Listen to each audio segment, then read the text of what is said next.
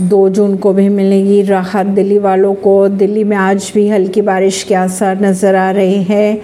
बात करें अगर आईएमडी की तो आईएमडी के अनुसार दिल्ली में आज हल्की बारिश या बूंदाबंदी के साथ आमतौर पर बादल छाए रह सकते हैं। बात करें तापमान की तो न्यूनतम तापमान 21 डिग्री सेल्सियस और अधिकतम तापमान 35 डिग्री सेल्सियस दर्ज किया जा सकता है। राजधानी दिल्ली में मई की ठंड ने छत्तीस साल का रिकॉर्ड तो तोड़ ही दिया था। जून का पहला दिन भी राहत भरा रहा और दूसरे दिन की अगर बात की जाए तो आज भी राहत मिलती नज़र आ रही है दिल्ली वासियों को। आईएमडी के अनुसार हल्की बारिश या बूंदाबांदी के साथ आमतौर पर बादल भी छाए रह सकते हैं और तापमान भी कम दर्ज किया जा सकता है। हालाँकि सुबह से ही दिल्ली और इसके आसपास के इलाकों में हल्की धूप देखी जा रही है।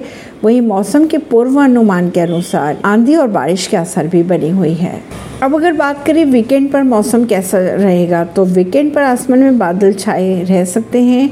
शनिवार और रविवार को दिल्ली में बादल छाए रहेंगे। इसके साथ ही तापमान में तेज बढ़त का भी अनुमान लगाया जा रहा है। दिल्ली के अधिकतम तापमान तेज़ी से 40 डिग्री की ओर बढ़ता नज़र आ रहा है। शनिवार को दिल्ली का न्यूनतम तापमान 22 डिग्री और अधिकतम 37 डिग्री दर्ज होने की संभावनाएँ हैं।